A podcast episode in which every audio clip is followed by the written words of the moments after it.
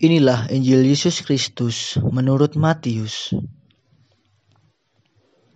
Sekali peristiwa, datanglah murid-murid kepada Yesus dan bertanya, "Siapakah yang terbesar dalam kerajaan surga?"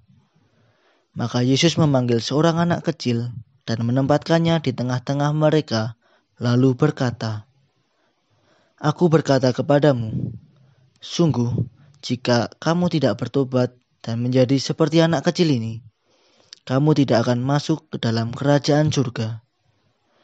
Sedangkan barang siapa merendahkan diri dan menjadi seperti anak kecil ini, dialah yang terbesar dalam kerajaan surga.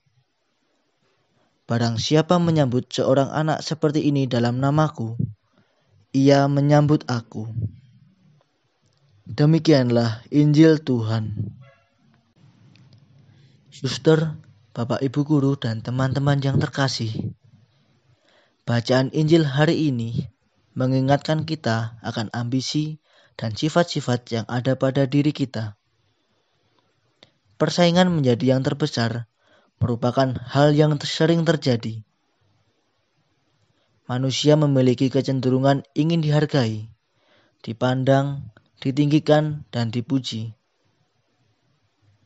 Namun, bacaan Injil yang kita dengarkan hari ini memperlihatkan bagaimana Yesus memperlawankan pengajarannya dengan standar dunia semacam itu.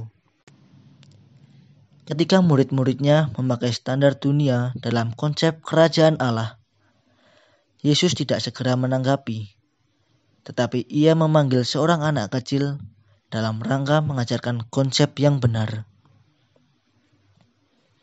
Anak kecil selalu di posisi tidak penting, lemah, tak berdaya, tidak dapat memimpin, dan tidak memiliki ambisi memupuk kekayaan atau kedudukan.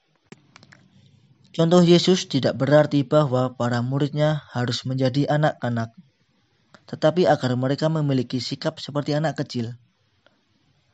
Menjadi anak kecil berarti rela menjadi tak berarti, berani mengakui ketidakberdayaan, dan bertobat dari dosa dan hidup yang berporos pada ambisi.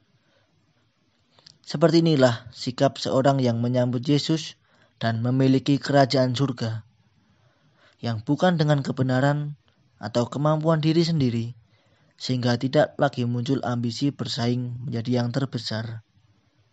Amin.